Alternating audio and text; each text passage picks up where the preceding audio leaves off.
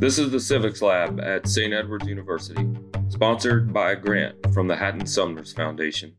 We're calling this episode of the Civics Lab Texans Wear Cowboy Hats, Austinites Wear Fedoras, but not Tom Landry's fedora. God bless you, Coach Landry. As former Governor Rick Perry said, Austin is the Democratic blueberry in the Texas Republican tomato soup. Leaving Austin and visiting with rural Texans is important for the Civics Lab to understand and listen to the values of smaller communities in our state. Texas is Republican. For all the talk, the 2020 Democratic blue wave never materialized. The last blue wave was in 1976 when Jimmy Carter won the presidential vote. Interestingly, that was one of the first elections I remember growing up in Canyon, Texas.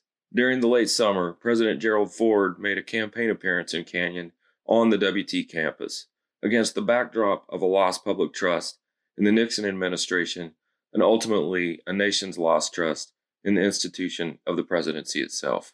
It was a tough time to be Gerald Ford. While urban centers of the state are the engines of the Democratic Party, rural areas of the state are the heart and soul of the Republican victories. Democrats have not seen statewide electoral success in rural Texas since Ann Richards, and that was a short lived success once she faced George W. Bush in 1994's gubernatorial race. Small towns are the key to winning Texas.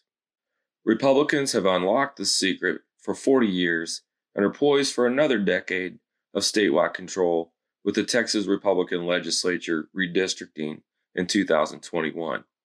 The Civics Lab went to small town Texas seeking answers to these questions. What are the important issues for rural Texans? What do small town Texans think about the two parties and how they represent those issues? And what separates the small town resident from larger cities like Dallas, Austin, and Houston? Join us this week from rural Texas in our next episode. God bless you, Coach Landry. From the Civics Lab, I'm Dr. David Thomason, and we'll talk to you soon.